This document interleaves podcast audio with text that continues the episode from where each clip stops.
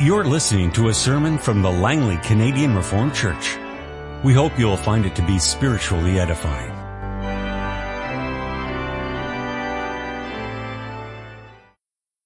So open the Word of God to our two scripture readings this afternoon. First of all, we go to the end of the Bible in Revelation 19 verses 11 to 21. I saw heaven standing open and there before me was a white horse whose rider is called faithful and true.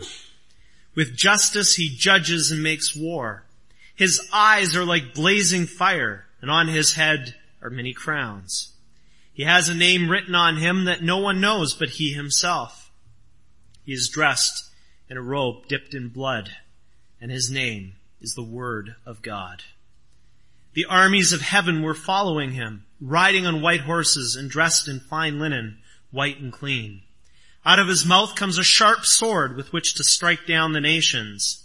He will rule them with an iron scepter. He treads the winepress of the fury of the wrath of God Almighty. On his robe and on his thigh he has this name written, King of Kings and Lord of Lords. And I saw an angel standing in the sun who cried in a loud voice to all the birds flying in midair, Come, gather together for the great supper of God, so that you may eat the flesh of kings, generals, and mighty men, of horses and their riders, and the flesh of all people, free and slave, small and great. And I saw the beast and the kings of the earth and their armies gathered together to make war against the rider on the horse and his army. But the beast was captured and with him the false prophet who had performed the miraculous signs on his behalf. With these signs he had deluded those who had received the mark of the beast and worshipped his image. The two of them were thrown alive into the fiery lake of burning sulfur. The rest of them were killed with the sword that came out of the mouth of the rider on the horse. And all the birds gorged themselves on their flesh. Now we turn back to the Old Testament to Psalm 7. We find our text for this afternoon in verses 9b to 13. The title over this psalm reads, A Shiggaion of David, which he sang to the Lord concerning Cush, a Benjamite. O Lord my God, I take refuge in you. Save and deliver me from all who pursue me, or they will tear me like a lion and rip me to pieces with no one to rescue me. O Lord my God, if I have done this, and there is guilt on my hands, if I have done evil to him who is at peace with me, or without cause have robbed my foe, then let my enemy pursue and overtake me. Let him trample my life to the ground and make me sleep in the dust. Arise, O Lord, in your anger. Rise up against the rage of my enemies. Awake, my God, Decree justice. Let the assembled peoples gather around you. Rule over them from on high. Let the Lord judge the peoples. Judge me, O Lord, according to my righteousness, according to my integrity, O Most High. O righteous God who searches minds and hearts, bring to an end the violence of the wicked and make the righteous secure. My shield is God Most High, who saves the upright in heart. God is a righteous judge, a God who expresses his wrath every day. If he does not relent, he will sharpen his sword. He will bend and string his bow. He has prepared his deadly weapons. He makes ready his flaming arrows. He who is pregnant with evil and conceives trouble gives birth to disillusionment. He who digs a hole and scoops it out falls into the pit he has made. The trouble he causes recoils on himself. His violence come down, comes down on his own head. I will give thanks to the Lord because of his righteousness and will sing praise to the name of the Lord Most High. Beloved congregation, Christ Jesus, they often had problems getting along. At least that's the way it looks from scripture. The tribe of Benjamin and King David several times were at loggerheads. And a lot of it seems to do, predictably, with the animosity that Saul felt towards David. In 2 Samuel 16, we read about a man named Shimei. Shimei came from a town called Bahurim. Shimei was from the same clan in Benjamin as Saul's family. And as David was approaching Bahurim, while he was fleeing from his son Absalom, Shimei appeared and started throwing rocks at David and his entourage. He cursed King David and he called out, get out! Get out, you man of blood, you scoundrel! As they walked along the road, Shimei followed them on the hillside next to the road and continued to throw stones and, and dirt at God's anointed. However, when Abishai asked the king for permission to just run over and cut off Shimei's head for a moment, David refused to let him. He let Shimei go on cursing and throwing rocks and dirt. In Psalm 7, we find a similar situation, except it's even more desperate. In this psalm, David is being pursued by another man from Benjamin. Aside from what we can surmise from this psalm, we don't know much about this Cush, the Benjamite. All we know is that he was from the tribe of Benjamin and he was trying to kill David, God's anointed. Cush is behind the crisis that's facing David here in this psalm. And even though this crisis lacks a lot of detail, we know enough to know that there is, that this is something outside of our normal range of experiences. Perhaps there are some exceptions among us. But most of us have never been pursued by someone intent on killing us. We can't relate to what David was going through some 3,000 years ago. So how can we, New Testament believers living in 2007, still read and, and sing this psalm? Should we still read and sing this psalm? Well, there are two things we need to do. First, we need to think carefully about this psalm in its original setting, its original context. What was God revealing about himself to the first readers and the first singers of this psalm 3,000 years ago? And with that question, we right away take our starting point in the fact that this psalm is not so much about David's subjective opinions or ideas about God, but about God's objective re- revelation of himself. That's in the first place. Second, we also need to take seriously the words of Christ in passages like John 5, 39 to 40. In John 5, Christ was speaking to the Jews and he said, you diligently study the scriptures because you think that by them you possess eternal life. These are the scriptures that testify about me. And when he said scriptures, he was referring to the Old Testament, including the book of Psalms. And so Christ says that the Psalms testify about him, including Psalm 7. And we need to discover then the manner in which Psalm 7 testifies to us about Christ, the one who is at the center of God's revelation in scripture.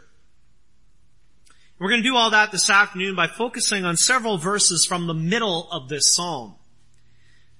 I've chosen as the text verses 9b to 13. Now the beginning of the text choice, 9b, may look a little bit odd when you look at your NIV Bible. However, on the liturgy sheet, you'll notice under questions or items for further reflection and discussion, you note that the, the NIV rearranges verse 9 so that what we call 9b is at the beginning and 9a is at the end. And on the liturgy sheet you can see a more literal translation of this verse and it's this more literal translation from the Hebrew that we're going to follow this afternoon. And incidentally, that more literal translation can basically be found in all the other standard Bible translations as well, such as the NASB, the New King James, and the English Standard Version. And so with that introduction behind us, let me lay out where we're going this afternoon with verses 9b to 13 of Psalm 7. Our theme is going to be David expresses his confidence that God will respond to his crisis. And we'll see that this involves, first of all, a confession of faith in God his Savior. We'll see that in verses 9b and 10. And then second of all, an anticipation of God being a just judge. And that's in verses 11 to 13. Well, our psalm begins with David addressing Yahweh his God. He says to Yahweh in verse 1, O Lord my God, I take refuge in you. And then he asks God to deliver him from the, the enemy who wants him dead. Then in verses 3 to 5, David asserts his own innocence. He says that he's done nothing to Cush to deserve this kind of treatment from him, and if he has, then he says, well, let Cush have at me. Then I deserve it. But he knows that he's innocent. And that's why he calls on Yahweh to rise up and meet the anger of Cush. He's looking to God for justice. He says, let God judge between me and that man. Let God decide who's in the right and who's in the wrong. And at the beginning of verse 9, he begs God to make the evil deeds of the wicked stop and to establish those who do what is right. And then we come to verse 9b. Indeed, the righteous God examines the hearts and minds. David says two things about God here. First of all, he says that God is righteous. Simply means that God will do what is right and just. God's people never have to fear that God will be unfair. Ever. And second, he says that the, the righteous God examines hearts and minds. Literally, the Hebrew says hearts and kidneys. Just a special way in Hebrew of referring to the internal side of man, to what lives inside a person. In 1 Samuel 16, Samuel came to Bethlehem to anoint a new king to replace Saul. God had sent him to Jesse and Samuel knew that he was supposed to anoint one of Jesse's sons to be the replacement for Saul. He didn't know which one when he got there. When Eliab approached, Samuel was convinced that he was the one, the one who was going to be the new king. After all, he was a good looking man. He was tall. As far as appearances go, he was a very suitable king. But then Yahweh spoke to Samuel at that exact moment. And he said, do not consider his appearance or his height, for I have rejected him. The Lord does not look at the things man looks at. Man looks at the outward appearance, but the Lord looks at the heart. And so there's a consistent picture in scripture of God as the one who can do what is just and right because he can see what no one else can see.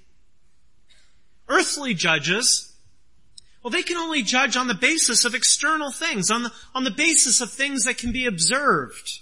Whether that's things that you see or things that you hear. No earthly judge can look into the heart of a man and infallibly see what motivated him to do this or to do that. On the other hand, this heavenly judge, revealed in Psalm 7, has x-ray vision. His gaze penetrates into the innermost parts of a person. For better or for worse, he knows what lives in the hearts of all of us. For David, those truths gave him comfort in the middle of his crisis. Because David knew that the heavenly judge would look at his heart and the heart of Cush and he would examine both of them. David knew that he'd done nothing wrong to Cush. So he had nothing to fear from God. In this particular crisis, David wasn't at all concerned that God was the all-knowing judge. In verse 10, he goes on to say that the Most High God is his shield. In other words, this righteous judge who knows the hearts of all men, he's on David's side. He's going to be protected from whatever Cush can throw at him. Just like David's men would have literally shielded him from the rocks and the dirt that Shimei was throwing in 2 Samuel 16. God is the one who is his shield and his salvation. The last part of verse 10 says that God saves those who are upright in heart. And notice again here the emphasis on the internal, the heart. God is a savior for those whose heart is straight, right, correct, upright and honest. The implication is that David is again asserting his innocence in this matter. Not saying that he's sinless. We know enough about David from elsewhere in the Bible to know that that's not the case. We have plenty of penitential psalms from, from David where he confesses his sin and pleads for forgiveness. But David is saying that in this particular crisis, he's not to blame. He bears no guilt. David is confident that he is the man for whom God will be a shield and savior. He's expressing his confidence that God is on his side. And that leads us to ask the question, why? Why was God for David? Well, it was only because of God's gracious covenant promises to him. In 2 Samuel 7, God promised David that he would watch over him, that he would protect him, and that his house would endure forever. The covenant with David in 2 Samuel 7 is rooted in God's promises to Abraham, Isaac, and Jacob. And even further back in his promises to our, our first parents, Adam and Eve, after the fall into sin. God was for David because he promised to send salvation through the seed of the woman. In his grace, God was going to bring a redeemer for, for King David and for all of his people in the covenant of grace, God promises to be on the side of His people. And that's what's at the background of David's confidence in this psalm. And guess what? That confidence can be ours too. Because we too, we are members of this covenant of grace, aren't we? God has promised to be our God and our Father. He has promised to be our shield. Those promises were fulfilled for David, and they were fulfilled for us in the coming of Jesus Christ. Since Christ has come, we know with even greater certainty and confidence that God will indeed be for us.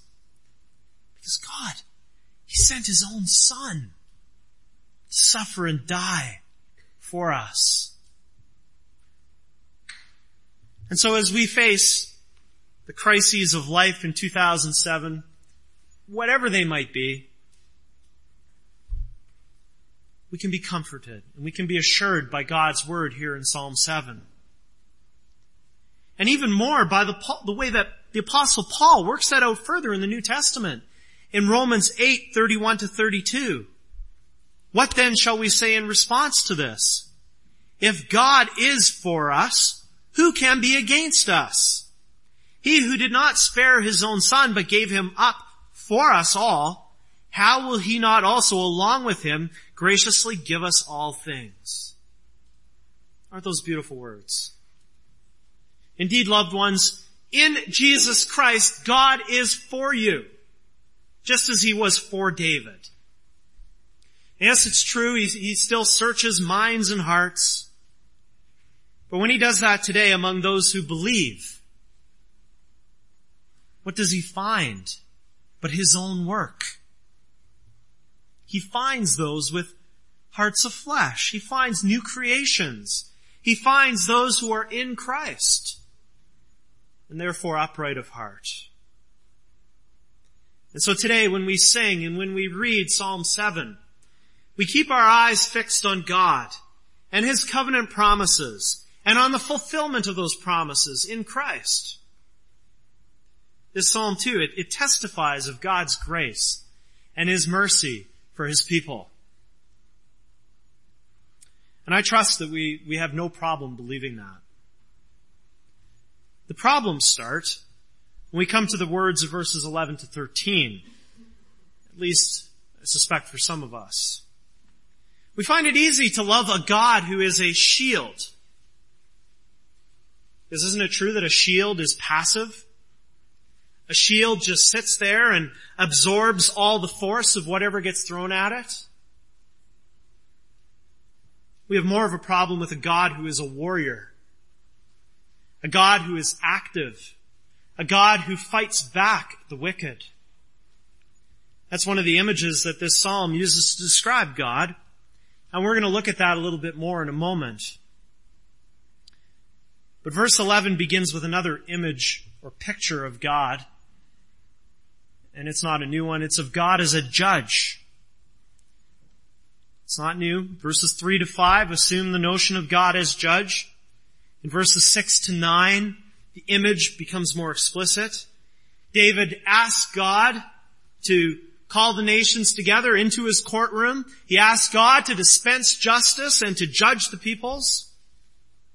And so when verse 11 tells us that God is a righteous judge, we've been prepared to hear that.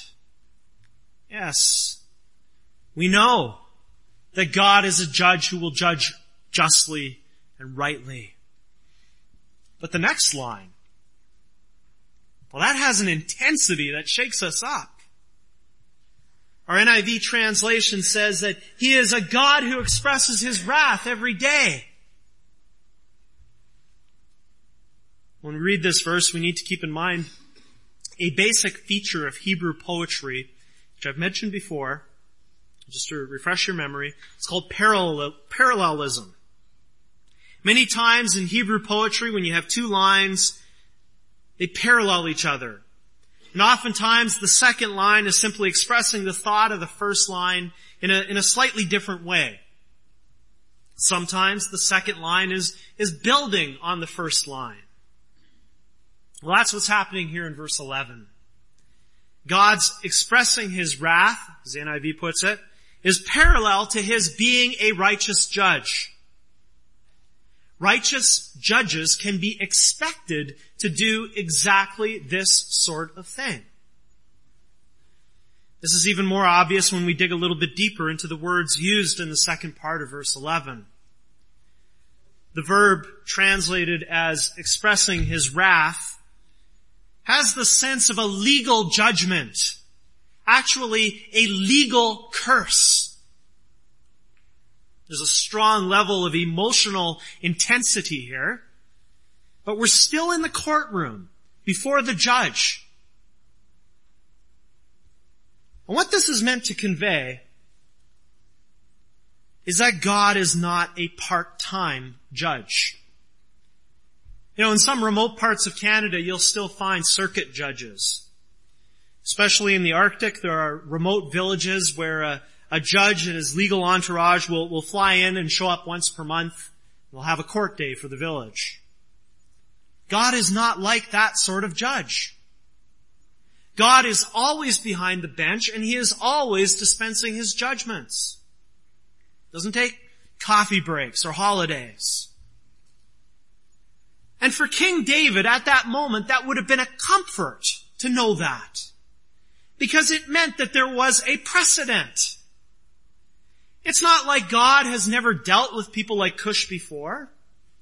Oh, he has. And on a regular basis. God regularly deals out justice to the wicked. He gives them what's coming to them. And so if people like Cush don't turn from their ways, if they don't repent or relent, they have to know what's coming. That's what verses 12 and 13 lay out. If people like Cush don't turn, then, then God is coming after them like a warrior. The judge will, will take off his robes and reveal his battle fatigues. Now note how this doesn't fit with the prevailing views of what God is like in our, in our broader culture. Many people today think that God is a sort of divine Santa Claus. He knows if you've been good or bad, but unless you're really, really bad, everybody gets presents in the end. Or they believe that God is distant and he's uninvolved with the world. Could care less what happens here. A book was published a couple of years ago. It surveyed American young people about their religious views. And the author discovered that most American young people, and I suspect it probably also applies to Canadians, are what he called moral therapeutic deists. Moral therapeutic deists. They believe that God is mostly distant and uninvolved unless you need moral direction or therapy. But this view has nothing to do with the God who reveals himself in Psalm 7. This God does get involved. And he's certainly no Santa Claus figure. In Exodus 15 we find another song in which the, the people of Israel, they sang, the Lord is a warrior, the Lord is his name. the man who doesn't repent should know that this God will be sharpening his sword. The sword is a well-known symbol of divine judgment and justice in the Bible. The sword in ancient times was used for close combat. In close combat, you see the whites of the eyes of your enemy and you feel the intensity and you feel the adrenaline God may come after the enemy in that fashion. But he may also use a different approach. David also portrays God as an archer who is bending his bow, stringing it, getting it ready to send flaming arrows through the air. The bow and arrow was a terrifying weapon of war because arrows were three things. They were silent, they were sudden, and they were swift. You might not even see them coming. And the fact that the arrows in this psalm are flaming, we're told that they're flaming is meant to intensify you feel when you contemplate this. You don't want to mess with this divine warrior. Judgment might come sooner, or it might come later but it will come. Now the image of God as a divine warrior, it's not just found in the Old Testament. It's taken over into the New Testament as well, and it is fulfilled in the person and work of Jesus Christ. For instance, in the first chapter of Revelation, John tells us that he saw Christ. In verse 16, he says that out of his mouth came a double-edged sword. John sees him as the rider on the white horse in the passage we read from Revelation 19. In verse 15 he said, out of his mouth comes a sharp sword with which to strike down the nations. And so we could go on. Christ is the one appointed by God to judge the living and the dead at the last day. And like in Psalm 7, this judge will take off his robes and he will reveal his battle fatigues as well. Revelation 19 verse 11, with justice he judges and makes war. He's the Prince of Peace, but he is also the divine warrior who will destroy his enemies. Now seeing Christ in these words of Psalm 7 helps us as we read and sing these Psalms today. This Psalm, Psalm 7, contains a, a warning for us as God's people. Note again, very carefully, who the enemy was in this psalm. He wasn't a Gentile. He wasn't a Canaanite or a Philistine. Cush was an Israelite. He had been circumcised on the eighth day. He had received the sign and seal of God's covenant. Yet he chose to align himself against God and his anointed king. He set himself against David, tried to kill him. And in so doing, he was actually making war on God because David represented God. This wasn't a, a personal vendetta. It was an unholy war against the holy God. And how does Psalm 7 reveal God's response? God will be the divine warrior. And you know what? The presence of a warrior, it can be either comforting or terrifying, depending on whether or not the warrior is on your side. In this psalm, David is confident that the divine warrior is on his side. And he's confident that he's not with Cush. That he's dead set against him. And what? It happened more often in the Bible that God was the divine warrior going to battle against his own people. Against his own people. In Lamentations 2.5 we read that the Lord is like an enemy. He has swallowed up Israel. And there are many other passages like that in the Old Testament. In the New Testament era, God fought against the unbelieving people of Israel with the sword of Rome. Last week we heard about 70 AD, when Jerusalem was sacked by the Romans. Closer to home, when Ananias and Sapphira lied to the Holy Spirit, God struck them down dead. In Revelation 2.16, the Lord Jesus warned the church at Pergamum to repent of the error of the Nicolaitans. He said in that letter, Repent therefore, otherwise I will soon come to you and will fight against them with the sword of my mouth. In the same chapter, the Lord Jesus also warns the church at Thyatira because she tolerates the false teacher whose nickname was Jezebel. Christ promised to be the divine warrior against that church unless she would repent.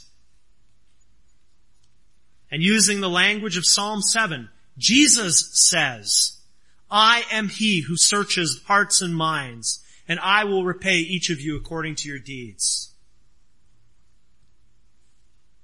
And so loved ones, when we see that Christ takes over that divine warrior image, and he takes over the language of Psalm 7, he takes those words upon his own lips, and applies it to the church as a warning. We should learn from that. We should be warned. In Matthew 6:24, the Lord Jesus said that we cannot serve two masters. You're either for or against God's anointed.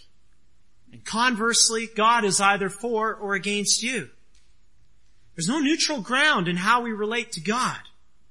It's either a relationship of friendship or a relationship of enmity. Then you throw up your hands and you say, well, who can do this? I know that I can't serve two masters.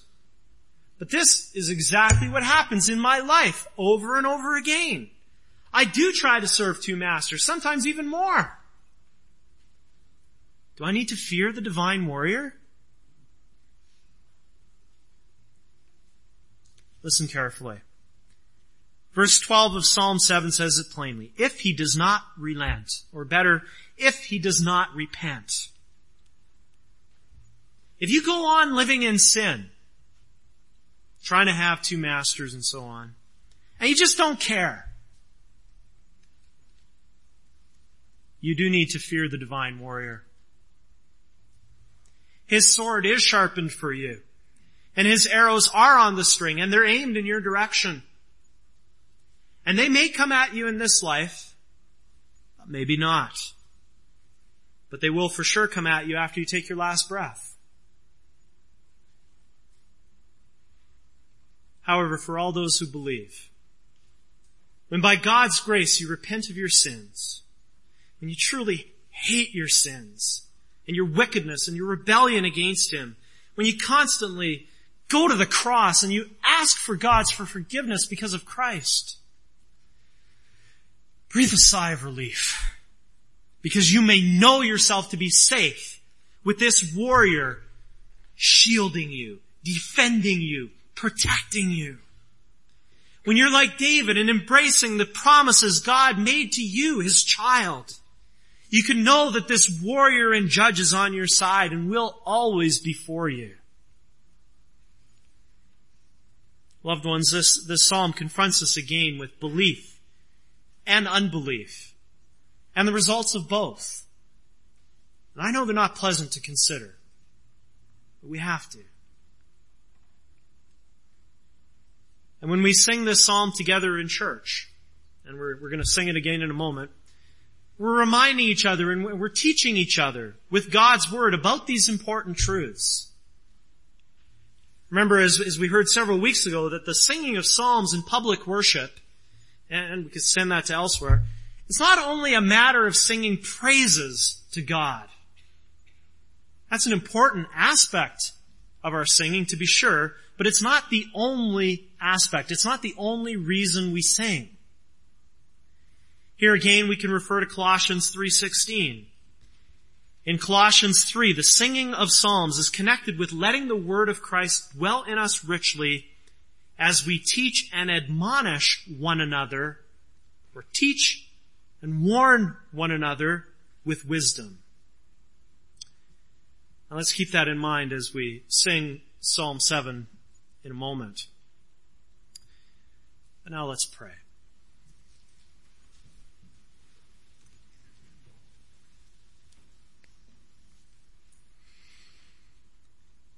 O God most high, most holy and mighty, we've heard the tidings of you and of your might. We've heard again how you are the righteous God who searches minds and hearts. We confess you to be our shield, and we praise you for that. Thank you for being the God who saves. We also acknowledge you as the mighty judge and divine warrior. We know that you are just and righteous and we worship you as such. We adore you for being the one who will always do what is right. And Father, we also know that someday you will send your son to execute the final judgment. That he will come to tread the winepress of the fury of your wrath. And when he, the divine warrior appears, we earnestly pray that we would all welcome his appearance. Help us to embrace the promises you've made to us. Give us more grace with your Spirit so that we would never be on the wrong side of Christ the faithful and true. Help us as a church as well to remain faithful and true to you and to your word. We pray that you would give us hearts of wisdom and lead us in teaching and admonishing one another, whether through the singing of psalms or whatever other means you provide. We pray that you would help us in this so that your name receives more glory. We pray in the name of the Word of God. Amen. This has been a sermon from the Langley Canadian Reformed Church. For more information, please visit us on the web at www.langleycanrc.org.